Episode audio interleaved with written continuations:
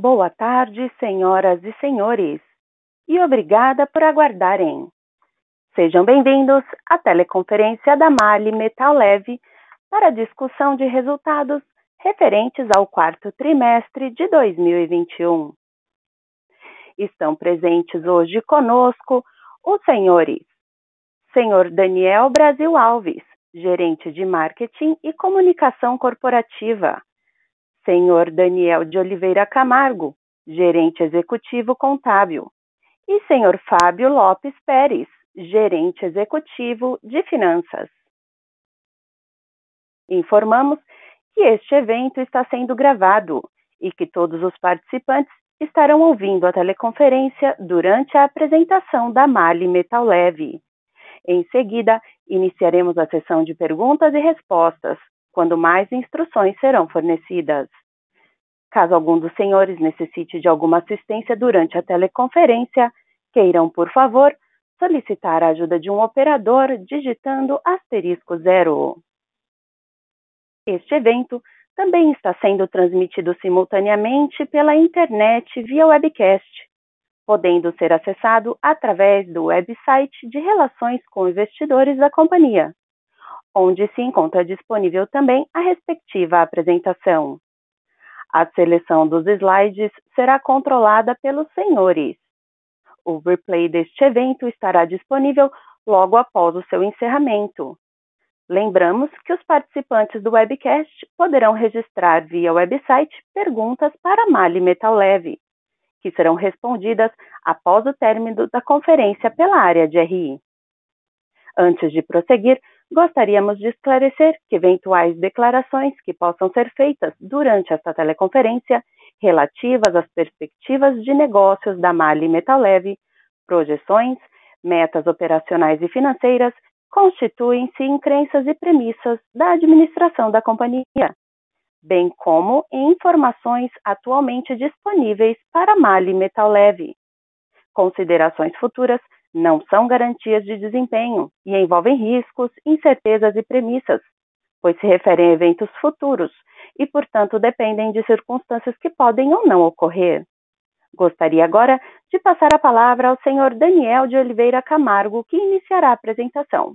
Por favor, senhor Daniel Camargo, pode prosseguir. Obrigado. Boa tarde a todos. Sejam bem-vindos, senhoras e senhores, à teleconferência de resultados da Mahle Metal Leve, para falarmos sobre o ano de dois mil e vinte e um e o seu último trimestre.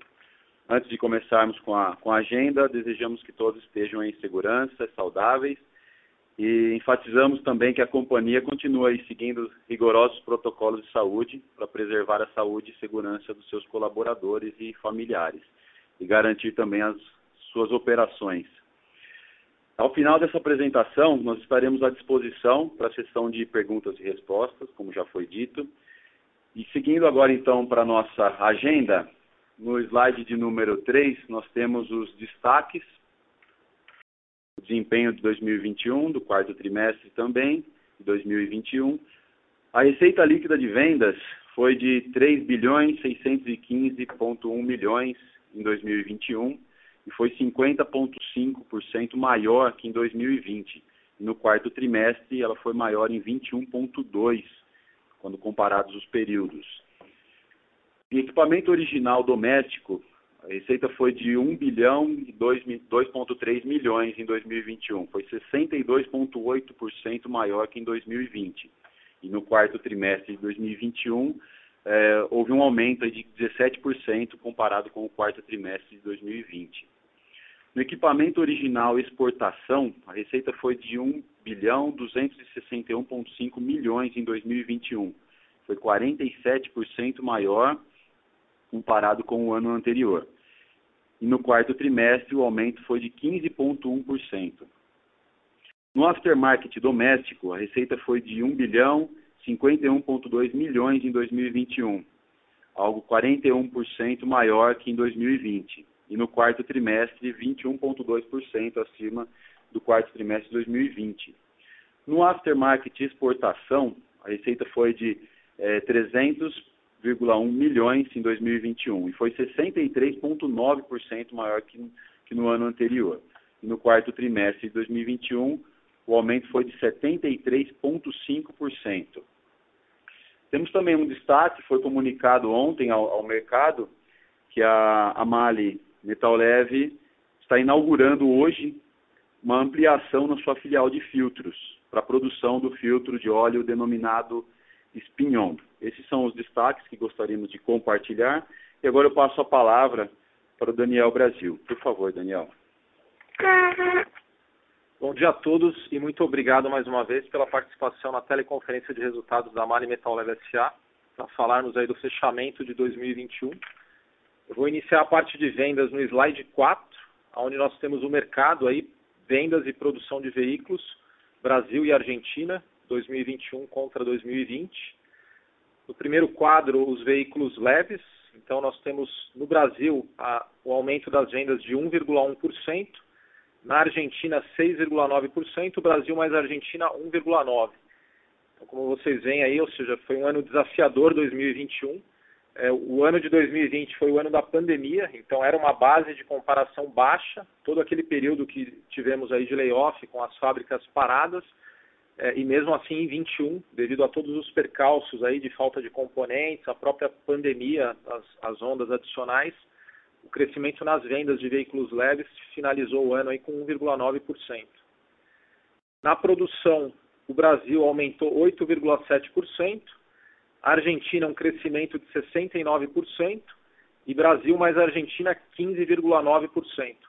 Esse certo descompasso entre produção e vendas, ele é explicado aí pela questão de estoques. Então, é, você teve uma produção maior que no ano de dois mil e vinte ela foi ao contrário, né? Então, você consumiu e em dois mil e vinte e um você recompôs um, um pouco esse, esse estoque.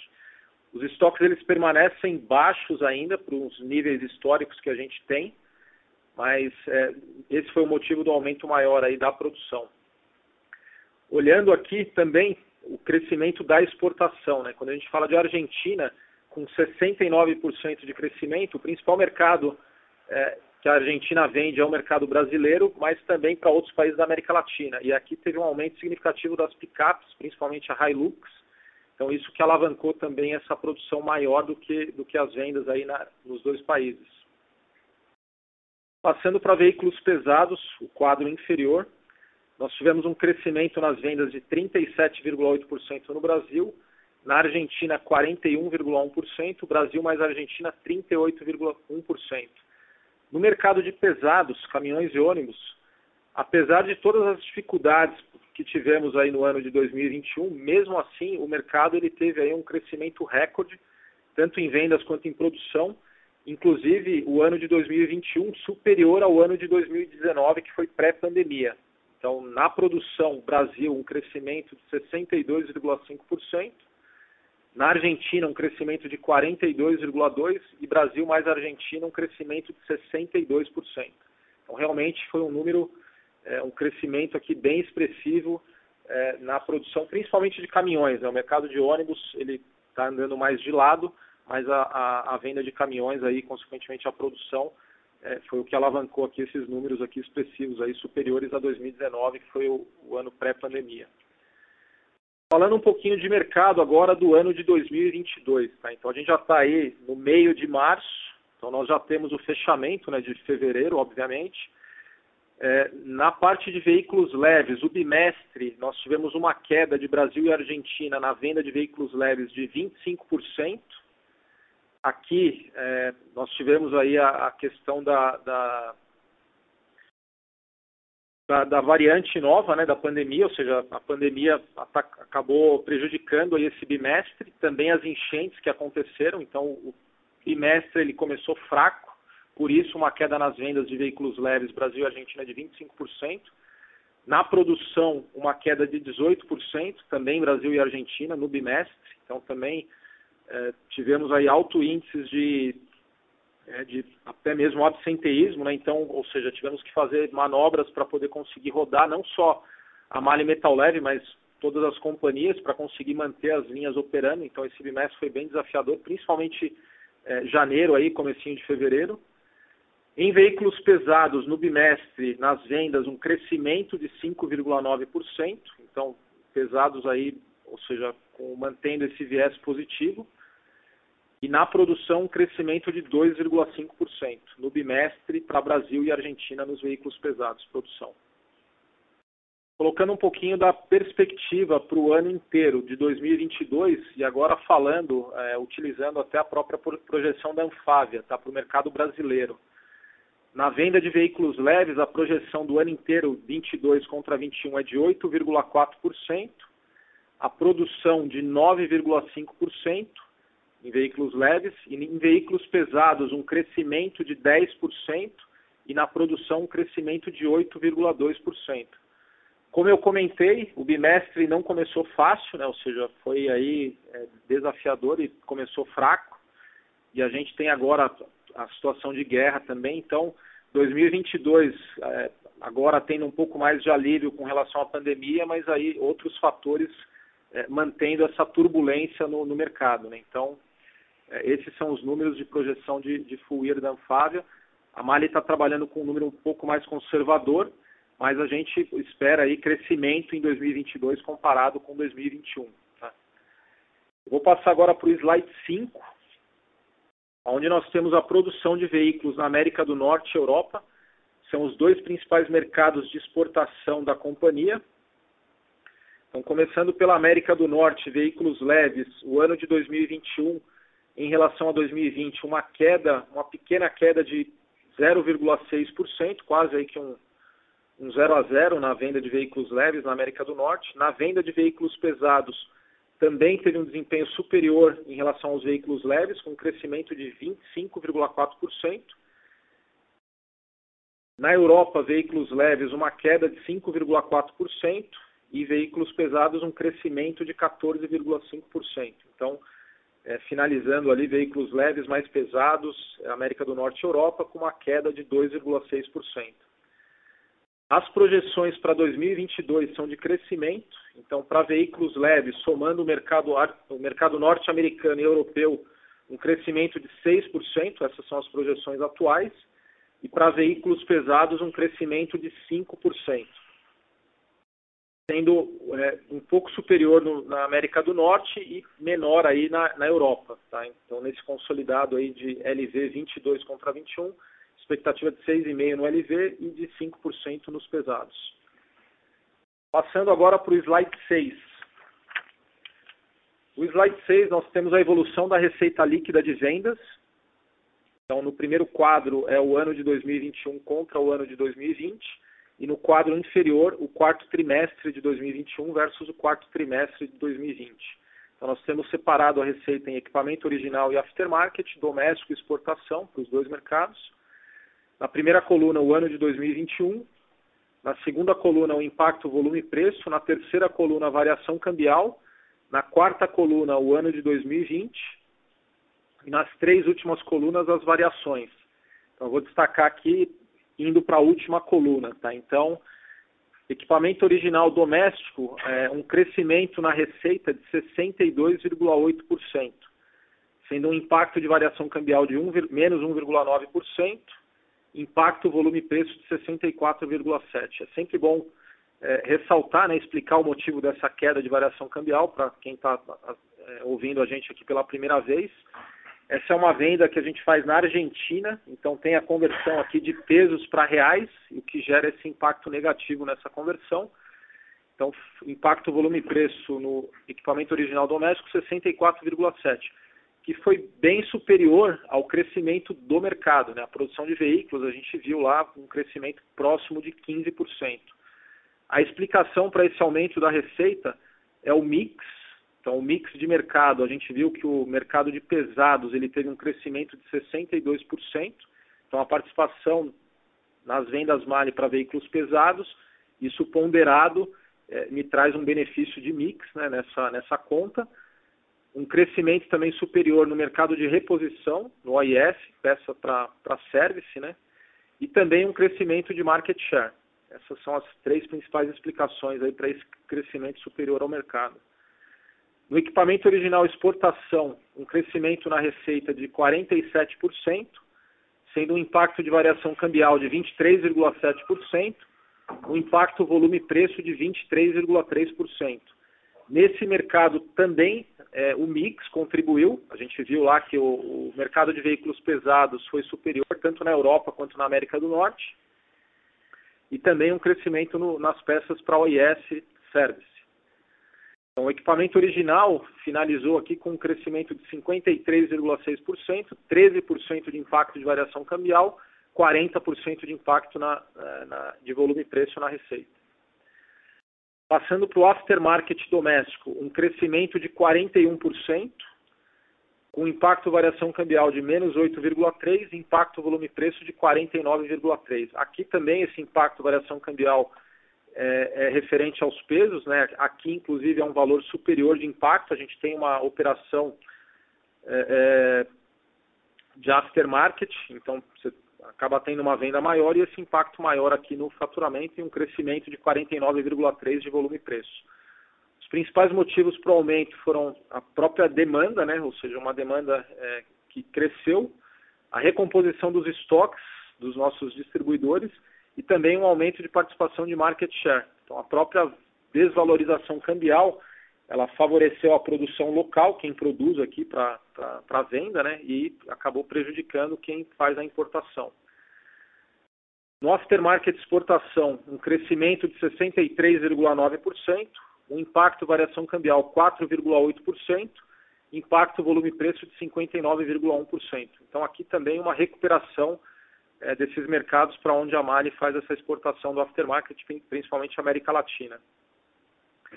Total do aftermarket de quarenta e cinco vírgula cinco por cento, menos cinco vírgula sete por cento de variação cambial, volume e preço cinquenta e um vírgula dois por cento.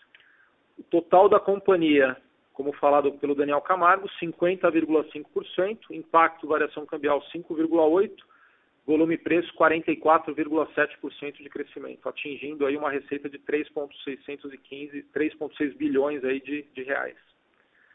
O quadro de baixo ele demonstra a variação entre os trimestres. Eu vou aqui ressaltar somente aqui o total, né, um crescimento de vinte e um vírgula dois por cento, o próprio crescimento aí do, do mercado é, nesse último trimestre comparado com o último trimestre de dois mil e vinte, que foi sim também um, um trimestre de recuperação, né? Se a gente olhar tanto venda quanto produção de veículos, no quarto trimestre de dois mil e vinte, ele foi um, um, um trimestre aí elevado aí de produção, porque foi a, a retomada aí do ano de dois mil e vinte, né, após as paradas. Eu passo agora então para o slide sete, onde nós temos a exportação consolidada por região geográfica.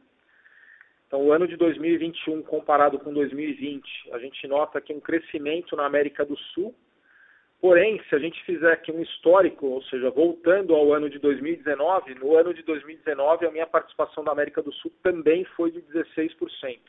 Então aqui nada mais é aí do que uma, uma recomposição desse mercado, e aí você tem essa distribuição, é, América do Norte, Europa, aí os dois principais mercados, e dezesseis por cento América do Sul. Eu volto agora a palavra para o Daniel Camargo e estarei aí disponível ao final para perguntas e respostas aí. Obrigado, Daniel Brasil. Vamos para o slide de número oito, onde nós temos uma síntese das demonstrações de resultados. Nesse quadro, nós podemos ver a margem bruta, ou resultado bruto. Comparando os anos de dois mil e vinte com dois mil e vinte e um, o resultado bruto aumentou, na última linha podemos ver ali, cinquenta e oito vírgula seis por cento. E a margem bruta nos, nos anos foi de vinte e seis vírgula um por cento em dois mil e vinte para vinte e sete vírgula cinco por cento em dois mil e vinte e um, uma melhora na margem bruta. Contudo, no último trimestre, eh, no quarto trimestre de dois mil e vinte e um, comparado com dois mil e vinte, houve uma, uma queda da margem bruta por fatores já conhecidos, aumento do, dos preços dos materiais e insumos, também um aumento salarial maior do que, que ocorreu no, no ano anterior. Mas, no geral, foi um ano muito bom, um ano excelente, e, e a administração continua revisando e avaliando como repassar esses, esses custos aos clientes. Esse é, é o desafio. Passando para o próximo slide, slide de número nove, nós temos a, o comportamento das despesas. As despesas com vendas É, sofreram aí um aumento referente a, aos, aos fretes e gastos variáveis com vendas. As despesas gerais administrativas, o principal impacto foi o aumento das despesas com manutenção, materiais e utilidades. Nas despesas com desenvolvimento de tecnologia, novamente, em função, ou continuando, né, num cenário de pandemia, a companhia ainda eh, mantém o foco no desenvolvimento de produtos de rápida aplicação e, e comercialização, por isso a, a, a diminuição dos custos. Em outras receitas e despesas operacionais líquidas, houve uma, uma variação significativa por três fatores. É, houve a receita não recorrente de, dos créditos tributários da exclusão do I C M S da base de cálculo do PIS-COFINS. Houve também a despesa não recorrente do Impairment na, no ágio da, da controlada Mali Argentina e do M B dois, ambos no ano é, passado, em dois mil e vinte. E também uma variação positiva em provisão para contingências, provisão e reversão para contingências trabalhistas, cíveis e tributárias, decorrente principalmente de decisões favoráveis nos processos eh, que a companhia enfrenta. Bom, eu passo a palavra agora para o Fábio Pérez para falar do resultado financeiro líquido. Boa tarde a todos. Falando um pouquinho do, do resultado financeiro, vamos começar pelo ano de dois mil e vinte e um aqui, né, em comparação com dois mil e vinte. Nós tivemos aí na, um líquido de oitenta e seis milhões negativos em dois mil e vinte, enquanto que em dois mil e vinte e um nós fizemos menos oito vírgula nove. Então, abrindo esses valores, né, começando ali pelos juros líquidos, nós temos ali menos dez milhões e seis em dois mil e vinte, já em dois mil e vinte e um nós tivemos vinte e um vírgula nove. Destacando eh, a linha de outros, de onze vírgula seis milhões, onde nove milhões representa ali eh, a correção do, do processo de I C M S eh, da base de PIS e COFINS. Então, ali dentro desses onze vírgula seis, nós temos nove milhões que foram É, extraordinários aí em comparação com o ano de dois mil e vinte. É, falando da variação cambial, nós tivemos ali no ano de dois mil e vinte quarenta e cinco vírgula dois contra praticamente zero aqui, né, é, no ano de dois mil e vinte e um. É, o ano passado nós tivemos uma maior volatilidade, né, dois mil e vinte nós tivemos uma maior volatilidade na, nas taxas de câmbio, enquanto que dois mil e vinte e um É, o cenário foi menos conturbado do que o, o ano da pandemia, né? Então, essa é a razão aqui, chamando também a atenção, que as operações de, de A C C nós tivemos quase sessenta e nove milhões negativo e esse ano, ah, no ano de dois mil e vinte e um, nós tivemos ali quinze vírgula um. A variação monetária líquida nós tivemos trinta vírgula dois em dois mil e vinte e em dois mil e vinte e um trinta e um vírgula dois. É, milhões, praticamente o mesmo, né? Fazendo análise aqui dos volumes, né, nós tivemos é, as aplicações remuneradas a uma taxa média de três vírgula cinco por cento é, ao ano de dois mil e vinte, né? É, lembrando que a Selic é, de vinte de janeiro de dois mil e vinte e um para cá, na, na época era dois por cento e hoje estamos em dez vírgula setenta e cinco por cento, né? Ah, Por isso, por essa razão, nós tivemos a remuneração média em dois mil e vinte e um de nove vírgula oito, enquanto que dois mil e vinte foi é, bem menor. O custo da dívida também, em dois mil e vinte, ficou na média de quatro vírgula um por cento, enquanto que em dois mil e vinte e um nós fizemos três vírgula sete por cento. Ah, podemos também ver aqui os volumes médios das aplicações que, da, do ano de dois mil e vinte contra dois mil e vinte e um, né? Uma, uma redução de cento e dois milhões e também a dívida média que foi reduzida em trezentos e dezesseis milhões, que foram duas operações que nós adquirimos em março de dois, liquidamos em março de dois mil e vinte e um, onde a cotação foi feita, a captação foi feita em março de dois mil e vinte, justamente para suportar as operações durante o ano eh, de pandemia. Indo agora para o slide de número onze, nós podemos ver aqui é, o, o endividamento da empresa, né? dois mil e vinte fechamos com cento e trinta e três milhões, uh, positivo, né? Tendo mais caixa do que, do que dívida, igualmente no ano de dois mil e vinte e um, sendo o volume de duzentos e quarenta e seis milhões. é, novamente, a redução dos quinhentos e cinquenta e dois milhões de financiamento para duzentos e sessenta e dois, exatamente o que eu acabei de comentar com relação à liquidação das duas operações que foram captadas para o suporte da, do ano de, de pandemia. Logo abaixo nós vemos aqui os gráficos de curto e longo prazo, é, o cronograma de liquidação das nossas, das nossas operações, onde em junho de dois mil e vinte e dois nós temos cento e vinte e dois, cento e vinte e oito vírgula sete milhões a, a serem liquidados, né, que são oriundos das operações de, de A C C e N C E que nós temos uh, captado do, ao longo do, do, do ano de dois mil e vinte e um e dois mil e vinte e dois. Uh, olhando um pouco o custo da dívida, né, ela, como, como ela é composta, né, nós temos cinquenta e dois por cento que é FINEP e quarenta e oito por cento que é A C C N C E, sendo o custo médio de quatro vírgula oitenta e sete por cento para as operações FINEP, e um vírgula oitenta e três por cento para as operações de A C C e barra N C E. Fazendo a, a ponderação desses valores aqui, nós fechamos o custo em trinta e um de dezembro com três, aproximadamente três por cento ao ano. Aí. É, considerando que sempre utilizamos a Selic como base, nós estamos com um custo bastante interessante aqui e temos trabalhado para que esse custo seja mantido é, ao longo do, do ano de dois mil e vinte e dois também. Indo agora para o slide de número doze, falando um pouquinho dos investimentos, né? Em dois mil e vinte nós fizemos uh, sessenta e oito vírgula seis milhões de investimentos contra oitenta e cinco vírgula sete uh, da, em dois mil e vinte e um. A depreciação total foi, ficou em torno de cento e três milhões em cada ano, aí, representando respectivamente É, o ano de dois mil e vinte e um, oitenta e três vírgula seis por cento dos investimentos e sessenta e seis vírgula quatro por cento. É importante salientar que, que ontem foi publicada a ata do Conselho de Administração, onde foram aprovados cento e sete... É, aprovada não, né? Foi é, ratificada a aprovação feita em onze de novembro de cento e sete vírgula seis milhões, que serão desembolsados ao longo do, do ano de dois mil e vinte e dois, ah, em termos de racionalização, eh, pesquisas de novos produtos, manutenção e, e pesquisas de novas tecnologias, né? Então, isso também está aprovado. Então, quando você olha o, os investimentos que foram feitos em dois mil e vinte, da ordem de sessenta e oito milhões, em dois mil e vinte e um, oitenta e cinco milhões, a empresa está retomando aqui, eh, a, fazendo investimentos maiores da ordem de cento e sete milhões aprovados para desembolso no ano de dois mil e vinte e dois. Agora passamos, então, à sessão de perguntas e respostas, onde o, o Daniel Brasil, Daniel Camargo e eu estaremos disponíveis para responder os questionamentos dos senhores.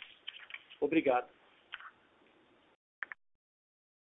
Com licença, senhoras e senhores, iniciaremos agora a sessão de perguntas e respostas. Para fazer uma pergunta, por favor, digitem asterisco um. Para retirar a pergunta da lista, digitem asterisco dois. E nossa primeira pergunta vem de Marcelo Mota, Banco J P Morgan. Oi, bom dia, boa tarde, pessoal. Duas perguntas. A, a primeira, se vocês pudessem comentar um pouco sobre o, o supply chain aí, enfim, obviamente que... que para vocês essa questão de, de semicondutores, componentes aí vindo de, de Rússia, Ucrânia, enfim, não, não impacta tanto, mas acaba impactando, né, o, o seu cliente, né? Então entender, né, dado que vocês falaram que esses primeiros dois meses a produção, quando a gente olha Brasil e Argentina, caindo vinte e cinco por cento, enfim, teve o, o Covid no começo do ano, mas entender um pouco, vocês estão vendo aí algum, alguma disrupção, né, um pouco maior na na cadeia de suprimento, e se isso, enfim, uma coisa que vocês têm monitorado, o começo de março poderia piorar ao longo do ano. E a segunda pergunta é sobre margem, né? Vocês comentaram aí que um dos desafios do ano é conseguir passar a inflação aí, né, para os clientes, tentar manter margem. Então, é, quando vocês olham aí, talvez o orçamento de, de vinte e dois, se, se a expectativa é conseguir trabalhar na margem no mesmo nível de vinte e um, ou se de fato essa inflação aí que continua alta poderia levar uma margem um pouco mais apertada ao longo de dois mil e vinte e dois. Obrigado. Bom, Marcelo, Daniel Brasil falando, tá? É, obrigado aí pelas perguntas. Com relação ao supply chain, é, a gente não tem aí é, fornecedores diretos, tá, dessa região aí de conflito, mas como você mesmo falou, né, independente, né, é uma cadeia e é, qualquer fornecedor ou amontador ali, é, ela vai ser impactada e isso indiretamente vai impactar a Mahle, obviamente. Né? Então, é, a gente tem trabalhado é, bem próximo para ter essa atualização das carteiras, né? Ou seja, para ter essa visão, tentar ter uma previsibilidade e, consequentemente, você fazer os ajustes necessários. No momento, a gente não está vendo ali uma grande disrupção, tá? Pelo menos por enquanto. É, a Mahle trabalha com, com, com a sistemática de rolling forecast, né? Então, todo mês a gente faz uma, uma avaliação ali é, do ano, tá? De dois mil e vinte e dois. E, de novo, né? Vai ser um ano desafiador, tá? A gente tem... No mercado de pesados, é, o mercado ele, ele começou ali superior ao ano de dois mil e vinte e um, mas a base de comparação ela é um pouco mais baixa, porque a, a, teve uma rampa, né, no segundo semestre do ano passado. Então, ali no mercado de pesados, a gente pode ter uma surpresa positiva pelo fato de, do ano que vem, ter a introdução da nova legislação do Euro seis. Então, pode ser que tenha aí um pre-buy, dependendo da... da das condições das montadoras conseguirem produzir. Então, o desafio ele está lançado, tá? Eu diria que esses dois últimos anos e a continuidade desse aqui, é, tanto para a área de logística, para essa área, área de supply chain, tem sido um desafio enorme para conseguir manter ali as linhas e ter essa cadeia rodando, tá? Então, é, é complicado fazer um prognóstico é, do ano inteiro, né? Muita coisa pode acontecer, a gente tem que ver aí o desdobramento que vai ter a guerra, se vai... ter um, um acordo, um cessar-fogo aí é, rápido ou se isso vai se estender. Então, o que a gente tem que fazer sempre está revisando essas projeções para a gente ter aí as ações necessárias para trabalhar em, no cenário que vier. Né? Então, esses são é é os ajustes que a Mahle faz. A gente tem um histórico recente da própria pandemia, onde a gente teve aí o mês de março que pararam todas as montadoras. Eu acredito que não, não vai ser o caso, são cadeias diferentes aí de fornecimento. Então, pode ser que você pare uma, mas a outra continue rodando, até aumente o volume, ganhe market share. A Mahle ela tem uma participação é, significativa aí, praticamente em todas as montadoras. Então, a gente espera aí a manutenção dessa, é, da venda, mas é uma coisa que tem que se acompanhar de perto aí, sempre esse movimento. Tá? É, a segunda pergunta, com relação às margens, é, a gente tem acompanhado aí, acompanhar o mercado de matérias-primas, é, está ocorrendo aumentos aí, ou seja, é, de mais de cem por cento em alguns casos. Então, tem situações que você tem picos, né, do, do aumento. A Mahle ela tem contratos e acordos, né, com os clientes, até antes até de, de entrar nessa linha, né, tem o mercado de equipamento original e o mercado de reposição. Então, aproximadamente um terço da nossa receita é do mercado de aftermarket, e aí, ou seja, é mais conduzido pelo mercado, vamos falar assim, né? Ou seja, uma definição de preço de mercado, e aí esse aumento de custo está sendo não só para a Mahle Metal Leve, mas também para outras empresas. No mercado de equipamento original, com as montadoras, como eu falei, a gente tem acordos e contratos com as montadoras, e é uma negociação ali, ou seja, quase que diária, mensal, dependendo da janela de negociação com o cliente, para a gente trabalhar esses repasses de aumento de custo. Tá? Então, isso é, é, é crucial, é fundamental que a gente é, é, trabalhe isso, e essa é uma das, ou seja, a principal tarefa da, da área de vendas, da área comercial, de ver os impactos nos custos desses aumentos de matéria-prima e trabalhar junto ao cliente para que tenha esse repasse e a gente tem a manutenção aí das margens. Com relação à guidance de se igual a vinte e um, isso é, é, é, não posso nem comentar, mas o trabalho ele é feito continuamente, tá? Eu não sei se eu respondi suas perguntas aí. Não, perfeito, Daniel. Muito obrigado. Ok. Lembrando que para fazer perguntas, basta digitar asterisco um.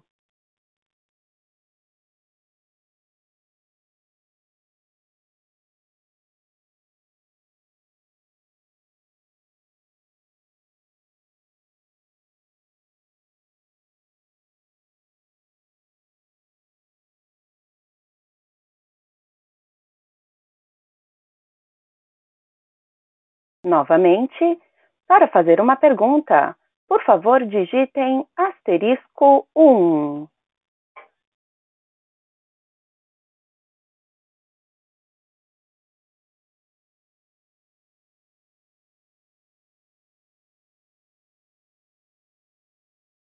Encerramos neste momento a sessão de perguntas e respostas.